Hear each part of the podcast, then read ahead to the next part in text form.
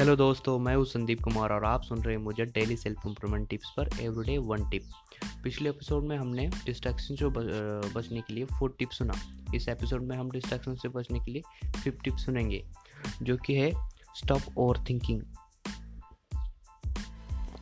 आज हमारे इस टिप में ओवर थिंकिंग के बारे में बात करेंगे। ये शायद सबसे कॉमन प्रॉब्लम है जिसके बारे में बहुत सारे लोग मुझसे पूछते हैं, how to stop over thinking.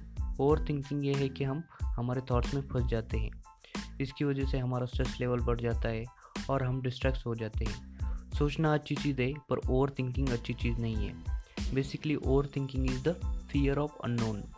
इस एपिसोड में मैं आपको ओवर थिंकिंग के ओवर थिंकिंग से बचने के लिए पहला टेक्निक बताऊँ, जो कि है best case, worst case and most likely situation निकालिए। जब भी आप किसी चीज़ के बारे में ओवर थिंकिंग करते हैं, आपका दिमाग अजीब अजीब बुरी सिचुएशन लाता रहता है जो शायद कभी असलियत में हो ही नहीं सकती। इससे आपकी बॉडी में स्ट्रेस लेवल बढ़ जाता है। इससे आप किस तरह बच सकते हैं? पहले डिफाइन करें कि प्रॉब्लम क्या है जिसके बारे में आप ओवर थिंकिंग कर रहे हैं। मान लीजिए कि कल आपके एग्ज़ाम का रिजल्ट आ रहा है और आप ओवर थिंकिंग कर रहे हैं कि आप फेल हो जाएंगे। वर्स्ट केस सिनेरियो में क्या हो सकता है? आप फेल कर जाएंगे और आप आपको एग्ज़ाम दोबारा देना पड़ेगा। अब आप अपने को अब आप अपने आप को बोलिए ये, ये सोच फिर अब आप अपने आप को बोलिए, चाहे ये सच हो या ना हो, फिर भी आप इस सिचुएशन को झेल लेंगे। अपने आप को बोलिए अब एक अफर्मेशन की तरह। इससे आपका दिमाग थोड़ा फ्री हो जाएगा। अब आप इसका अपोजिट लिखेंगे, बेस्ट केस सिनेरियो क्या हो सकता है।